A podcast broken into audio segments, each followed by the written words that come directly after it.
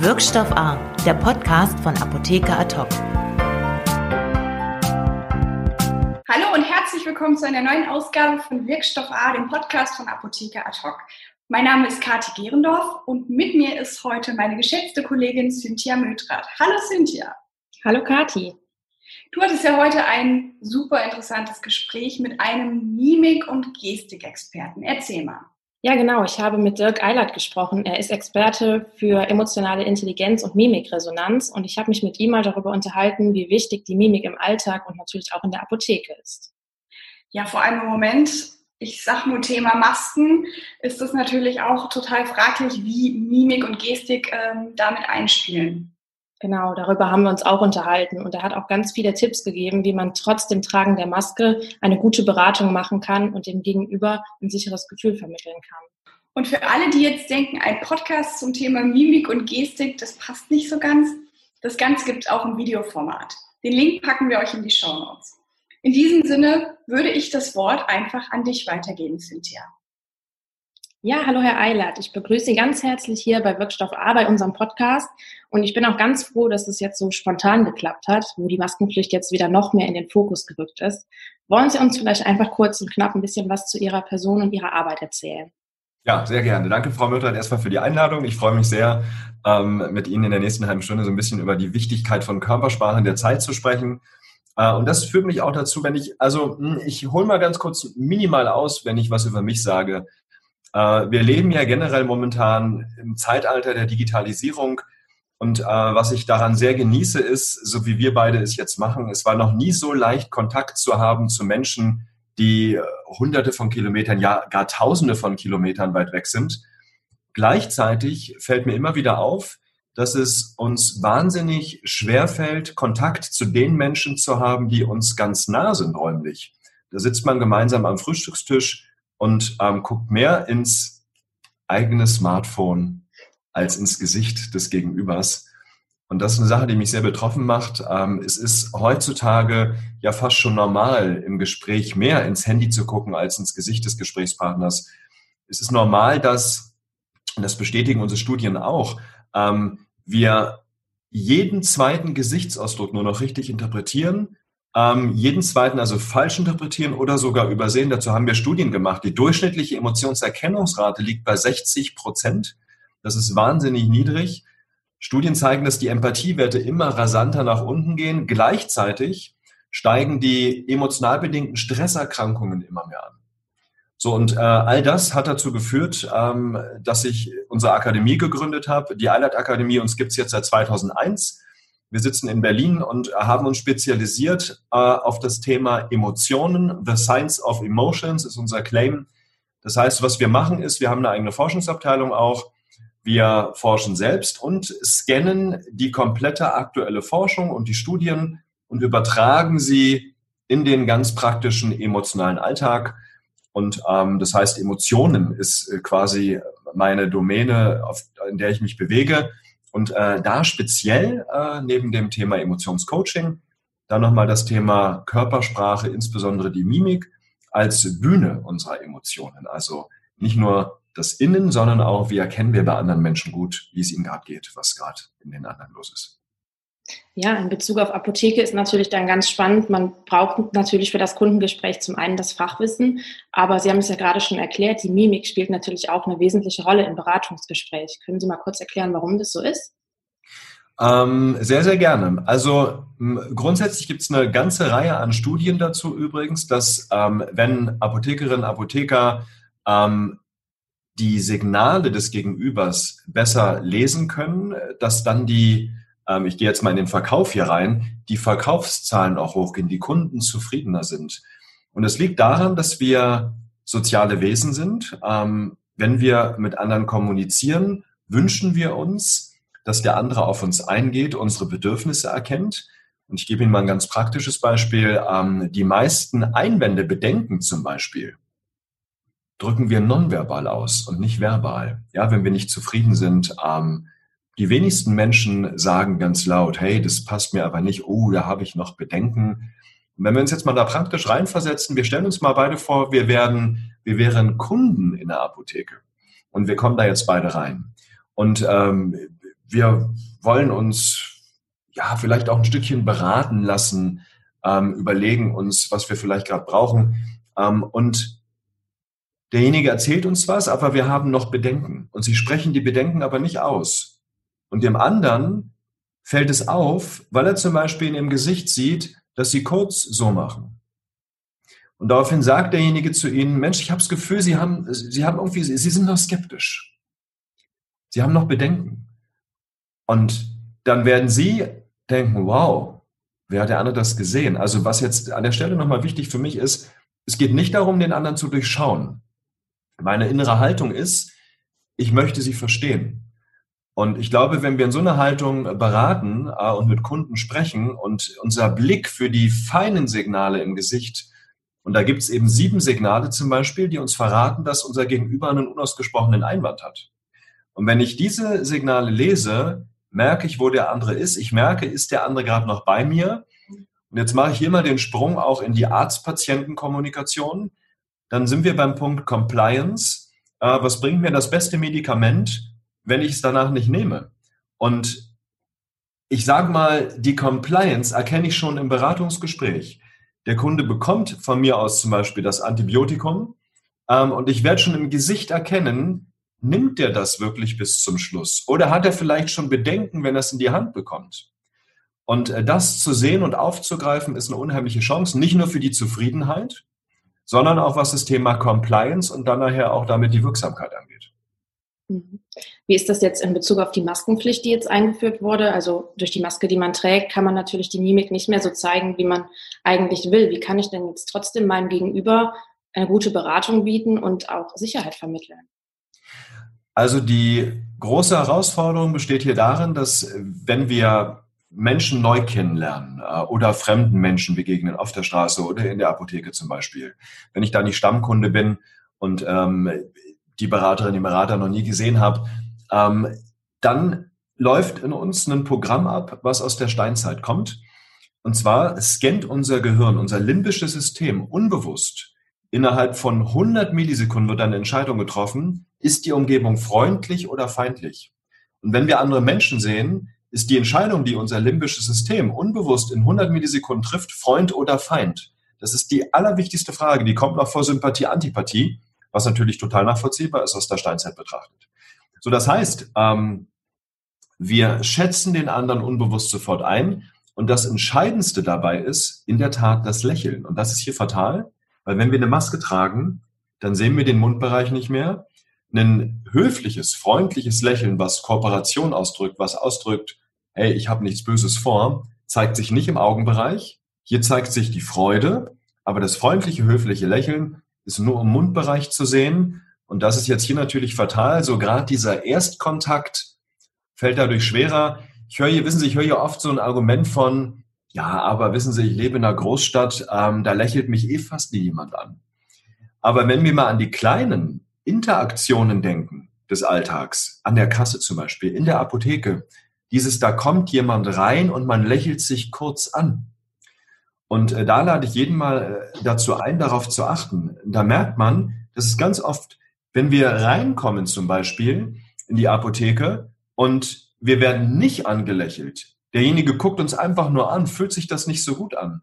Wenn wir irgendwo reinkommen, jemand guckt uns an und lächelt uns an, dann fühlen wir uns sofort willkommen und wir werden auch viel offener über unsere Gefühle sprechen und über unsere Wünsche und Bedürfnisse. So, und das fällt hier weg ähm, durch die Maskenpflicht. Jetzt kommt allerdings die gute Nachricht. Die ähm, zuverlässigsten und auch neben bitte dem Lächeln, die wichtigsten Signale treten eh im Augenbereich auf. Hier haben wir höchstens im Sommer ein Problem, wenn jetzt jemand eine Maske hat und auch eine Sonnenbrille, dann, dann sehen wir gar nichts mehr quasi. Ähm, aber die wichtigsten Signale, ich mache Ihnen das mal vor, ich gucke mal hier kurz in die Kamera, ich komme ein bisschen dichter. Also zum Beispiel diese Bewegung, die ich jetzt gerade mache, Augenbrauen, Innenseiten hochziehen, da bilden sich hier im Stirnzentrum Falten. Diese Bewegung machen wir zum Beispiel, wenn wir traurig sind.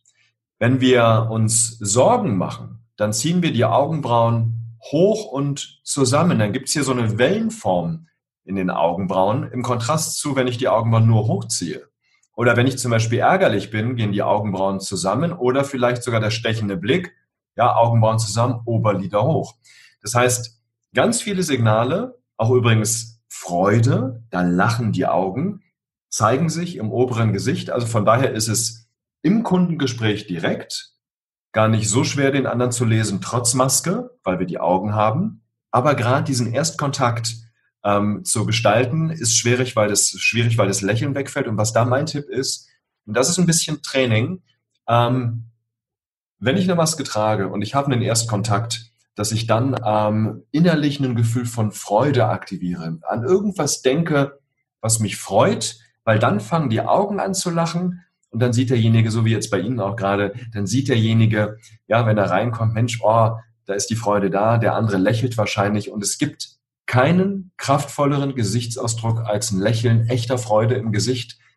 Freude steckt an, Freude senkt unseren Stresspegel. Auch dazu gibt es Untersuchungen. Wenn andere uns Freude zeigen, wir sind aufgeregt, ich habe vielleicht ein unangenehmes Thema, was ich in der Apotheke besprechen möchte, ansprechen möchte, das passiert ja auch mal, ähm, wo ich denke, oh Gott, oh, wie reagieren die vielleicht? Jetzt muss ich hier so ein Medikament abholen, es ist ja peinlich. Und wenn ich da jemanden habe, der mich anlächelt ähm, oder mit den Augen lacht, sinkt der Stresspegel. Was Forscher da gemacht haben, die haben Probanden was präsentieren lassen und danach sollten die Probanden Feedback kriegen. Und man hat die Stresshormonwerte Cortisol gemessen und die waren nach der Präsentation erhöht. Dann haben die Feedback bekommen, einmal mit einem regungslosen, ernsten Gesichtsausdruck und einmal mit einem lächelnden Gesicht. Auch was Freude zeigt in den Augen. So das Spannende war, bei dem ernsten Gesichtsausdruck sind die Hormonwerte, die Cortisolwerte hochgegangen. Bei dem freudigen Gesichtsausdruck und dem Feedback sind die Werte runtergegangen. Das heißt, wenn wir Freude beim anderen sehen, entspannt uns das. Also das waren jetzt mal so ein paar äh, Beispiele aus der Praxis. Genau, jetzt ist es in der Apotheke ja häufig so, dass wir zusätzlich zu den Masken noch diese Plexiglasscheiben haben. Das heißt, ich trage meinen Mundschutz, der Kunde trägt seinen Mundschutz. Die Akustik ist dann oft total schwer und es führt halt dazu, dass wir dann von unserer Seite aus lauter reden müssen. Was macht denn das eigentlich mit der Körpersprache? Und das ist jetzt natürlich der stimmliche Aspekt. Ich meine, wir haben dadurch natürlich kein, übrigens an der Stelle mal aus meiner Sicht die falsche Wortwahl, Social Distancing halte ich für fatal. Eigentlich müsste es Physical Distancing heißen weil es geht ja nicht darum, Sozialdistanz zu halten, sondern physisch, körperlich Distanz zu halten. Ähm, so, das heißt, was hier nicht der Fall ist, ist, dass sie dadurch Abstand halten müssen, weil die Plexiglasscheibe dazwischen ist, ist quasi der normale Abstand gewahrt, aber es kommt natürlich der nächste Aspekt ins Spiel, die Stimme. Und wenn wir jetzt zum Beispiel, das machen viele übrigens auch in einem Videocall, die fangen auf einmal an, so lauter zu reden, weil sie denken, der andere ist so weit weg, und wenn ich das jetzt so mache, dann klingt meine Stimme auf einmal so ein bisschen wütend. Ja, und so ein bisschen ärgerlich. Und das ist der Punkt. Also darauf zu achten, da hilft vielleicht auch ein kleines Stimmtraining oder die eigene Stimme mal aufzunehmen. Wie klinge ich eigentlich? Weil wenn ich den Kunden jetzt anschreie, ja, dann klingt das ärgerlich und derjenige kriegt Stress aufgrund der Stimme. Also was ich da empfehle ist, das wirklich mal auszuprobieren, sich hinzustellen und mal zu testen mit einer Kollegin, mit einem Kollegen, wie laut muss ich eigentlich reden, damit der andere mich gut versteht? Und wie klingt meine Stimme dabei, die eigene Stimme vielleicht mal aufzunehmen, dass ich immer noch freundlich, herzlich klinge, so wie sonst, wenn da keine Plexiglasscheibe wäre. Und es ist dann eine Frage der Gewohnheit, dass es uns trotzdem gelingt, durch die Scheibe hindurch Kontakt aufzubauen. Genau. Ähm, gibt es eigentlich Untersuchungen und Studien, die sich so mit der Qualität der Kommunikation beschäftigen, wenn man sein Gegenüber sieht oder nicht? Also beispielsweise auch bei der telefonischen Beratung, macht das einen Unterschied? Ähm, es macht definitiv einen Unterschied. Ähm, jetzt muss ich mal gucken, auf welchen Aspekt wir da am besten eingehen, welchen wir uns raussuchen. Also das erste ist, ähm, ich, da mache ich mal einen kurzen Exkurs in die Politik. Ähm, die Mutter aller TV-Duelle ähm, fand zwischen Kennedy und Nixon 1960 statt. Und es war ganz, ganz interessant. Äh, das war das erste TV-Duell. Und was die Forscher danach analysiert haben, ist in der Tat, was hätte wie gewirkt, weil das Interessante war, dass die Zuschauer beziehungsweise Zuhörer und Hörerinnen, ähm, die das Duell im Radio gehört haben, die haben gesagt, Nixon hat gewonnen. Und die, die es im Fernsehen gesehen haben, haben gesagt, Kennedy hat gewonnen. Und das lag jetzt daran, dass sobald wir, und das haben die Forscher danach herausgefunden, sobald wir den visuellen Eindruck haben, sobald wir, wie wir uns beide sehen, nutze ich die Körpersprache, die Erscheinung, um die Kompetenz auch des anderen einzuschätzen. Und dann färbt diese Kompetenz, diese nonverbale Kompetenzeinschätzung, die nichts mit der wahren Kompetenz zu tun hat, die färbt dann quasi auf die Kompetenzwirkung ab. So, und der Punkt war damals, Nixon war gerade aus dem Krankenhaus entlassen worden, hat geschwitzt, sah blass aus, war unruhig in der Körperhaltung, die Blinzelrate war erhöht, so wie bei mir jetzt gerade. Wir blinzeln, wenn wir Stress haben, schneller. Häufiges Lippenlecken, Beruhigungsgesten. Und diese ganzen Signale haben dazu geführt, diese Stresssignale haben dazu geführt, dass die Zuschauer, die das gesehen haben, Nixon im Vergleich zu Kennedy jung, frisch, attraktiv, selbstbewusst in einem guten Zustand, raumeinnehmende Gesten, die hatten das Gefühl, Mensch, der ist viel kompetenter, der weiß viel besser, was er macht. So, das heißt, im Radio achten wir eher auf den Inhalt. Wenn wir jemanden sehen, dann lassen wir uns viel mehr von dem nochmal äh, beeinflussen, was wir in dem Moment körpersprachlich auch sehen. Ähm, so, das heißt, was die Kompetenzvermutung, die Kompetenzeinschätzung des anderen angeht, ist das Nonverbale wichtiger, wenn wir uns sehen, aber am Telefon zählt natürlich auch die Stimme. Und ähm, jetzt auf das Thema auf den anderen eingehen. Auch am Telefon höre ich natürlich ein Lachen in der Stimme. Ich höre eine Freude in der Stimme. Ich kriege mit, freut der andere sich, berät er mich vielleicht gerne oder nicht. Und ähm, ein anderer Aspekt ist das Thema Oxytocin. Das ist unser Bindungs-, unser Kuschelhormon. Das ist das Hormon, was für Vertrauen in Beziehungen sucht. Und das übrigens auch, deswegen heißt es auch Kuschelhormon, ausgeschüttet wird, wenn wir uns zum Beispiel in den Arm nehmen. Aber das Spannende ist, dass dieses Hormon, was halt auch für dieses gegenseitige Vertrauen in einem Kunden, Kundengespräch so sorgt, ähm, das wird vermehrt ausgeschüttet nicht nur durch körperliche Nähe, sondern auch durch emotionale Nähe. Und da gibt es Untersuchungen dazu, dass wenn wir beide jetzt zum Beispiel telefonieren und ich erzähle Ihnen was und ich habe das Gefühl, dass Sie mich verstehen, dass Sie emotional auf mich eingehen, dann steigt auch da mein Oxytocinspiegel. Also der Vertrauensaufbau ist auch über die Stimme und über das Sprechen am Telefon möglich wo wir schon bei den äußerlichen Eindrücken sind. Es gibt ja verschiedene Mundschutzarten. Es gibt einmal diese mit diesem hübschen Blumenmuster, die man selber näht. Es gibt diesen chirurgischen Mundschutz. Macht das einen Unterschied im Kontakt zu meinem Kunden, was ich da trage oder beispielsweise auch, ob ich einen Kittel trage oder nicht? Oh ja, unbedingt. Also auch dazu gibt es ganz viele Untersuchungen neben der Körpersprache. Ich sage mal, wir haben, was die Wirkung angeht, da rede ich von Wirkungsinstrumenten. Wir haben einmal das nonverbale Bewegungsverhalten und dann die nonverbale Erscheinung. Und zur Erscheinung zählt halt die Frisur, die Haarfarbe, ähm, die Kleidung, Parfüm zählt auch dazu, hat auch eine Wirkung. Ja, und ein Kittel macht natürlich sofort, steigert sofort die Kompetenzwirkung.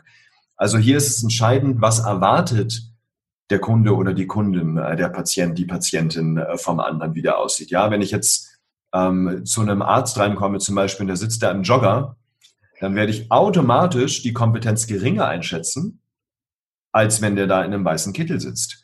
Also die äh, Kleidung macht eine Menge. Und wenn wir jetzt beim Mundschutz sind, dann hat es natürlich was sehr Steriles, wenn ich so eine OP-Maske irgendwie umhab, ähm, was sehr Sachliches, Faktisches, Unemotionales.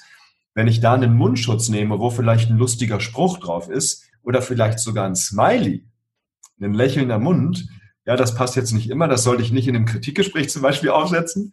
Ja, aber in so einem ähm, Kundenkontext, Dienstleistungskontext, super. Ähm, wenn da irgendwas drauf ist, was den anderen zum Lächeln bringt, dann färbt das sofort natürlich auf meine Ausstrahlung ab.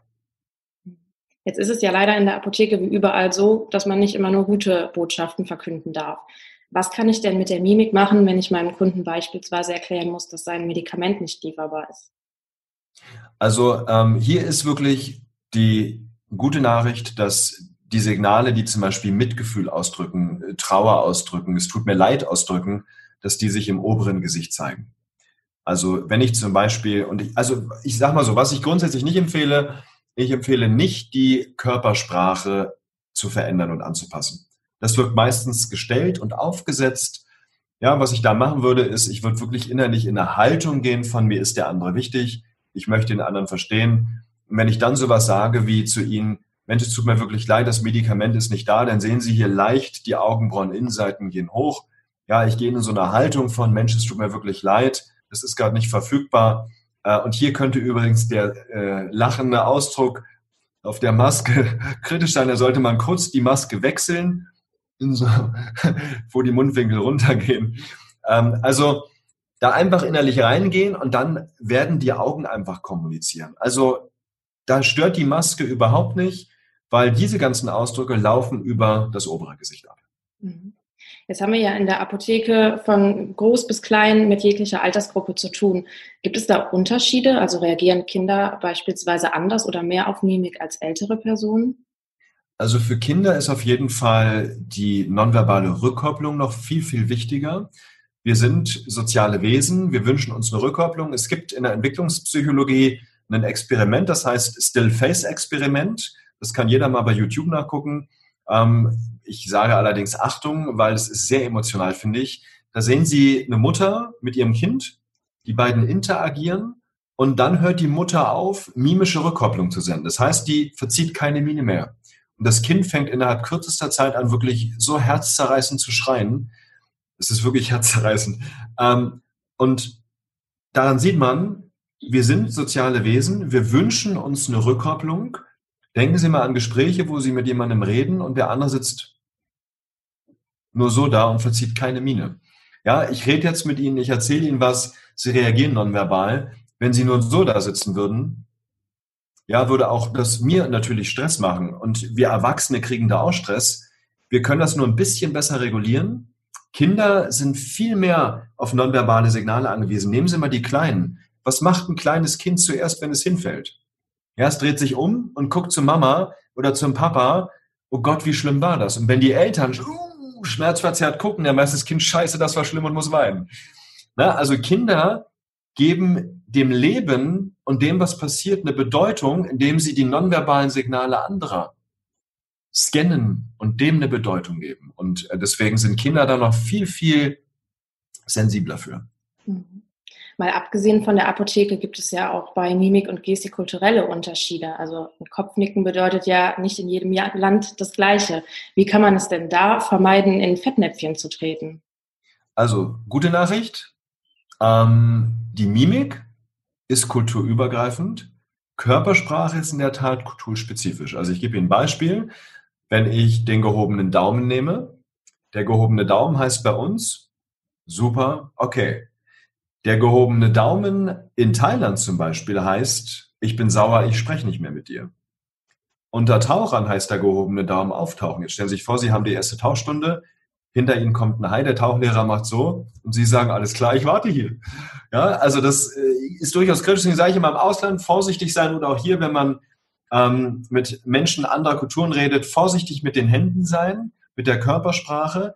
Die gute Nachricht, Mimik ist kulturübergreifend. Also Trauer, Ärger, Angst, Stolz, selbst sowas wie Ehrfurcht, berührt sein, drückt sich mimisch. Egal wo wir hinkommen, egal mit wem wir reden, nonverbal auf die gleiche Art und Weise im Gesicht aus. Das heißt, ähm, was das Gesichtlesen angeht, da ist es völlig egal, in welcher Kultur ich mich bewege. Hier kommt nur eine kleine Herausforderung, eine Hürde dazu. Es gibt sogenannte soziale Darstellungsregeln. Das heißt, wir lernen als Kind, wie wir Emotionen nach außen darstellen, ausdrücken. Und Asiaten zum Beispiel, das wissen die meisten, lächeln wesentlich mehr als wir. Was wir hier wissen müssen, ist, dass die Mimik direkt verdrahtet ist mit dem Emotionszentrum. Deswegen ist die Mimik die Bühne der Emotionen. Das heißt, durch diese direkte Verdrahtung ist die Mimik sehr, sehr unwillkürlich, schwer steuerbar, aber auch sehr verlässlich. Und wir haben hier einen, eine Zeitlücke von circa 500 Millisekunden. Das heißt, unter 500 Millisekunden sind Sie nicht in der Lage, Ihr Gesicht zu kontrollieren. Das heißt, ein Pokerfest gibt es ab 500 Millisekunden. Diese Darstellungsregeln kommen ab 500 Millisekunden. Wenn ein Asiate enttäuscht ist, werden erst die Augenbrauen kurz hochzucken, bevor das Lächeln kommt. Und das kann ich sehen. Das heißt, hier den Fokus auf die Mimik richten, nicht auf die Körpersprache. Und dann ähm, habe ich hier gute Chancen. Hürde an der Stelle, auf die wollte ich noch eingehen, ist der sogenannte Cross-Race-Effekt. Das heißt, dass, ich wechsle mal kurz den Kontext, komme dann gleich wieder zurück. Ich habe zum Beispiel einen Dalmatiner und ich erkenne meinen Dalmatiner, meine Hündin erkenne ich unter tausenden Dalmatinern. Und mir ist aufgefallen, seit wir sie haben, kann ich Dalmatiner und Hunde generell besser unterscheiden. Schauen Sie mal, ein Bauer zum Beispiel, der wird jeder seiner Kühe, jede seiner Kühe wird der erkennen und die haben vielleicht auch einen Namen. Also der kann die auseinanderhalten. Wir, also für mich sieht jede Kuh gleich aus. So, jetzt machen wir den Sprung wieder zurück. Ähm, wenn Asiaten nach Deutschland kommen, dann sehen wir für die Asiaten auch alle gleich aus, genauso wie uns mit den Asiaten, wie es uns mit den Asiaten geht. Ja, guckt man einen asiatischen Film, dann muss man erstmal eine, braucht man erstmal eine Weile, wer ist denn hier wer? Die sehen irgendwie für uns alle gleich aus. Denen geht's genauso. Und also uns fällt es schwerer, die Identität zu erkennen. Und der Cross-Race-Effekt, so heißt dieser Effekt, bedeutet auch, dass es uns schwerer fällt, die Emotionen bei anderen Kulturen in den Gesichtern zu lesen.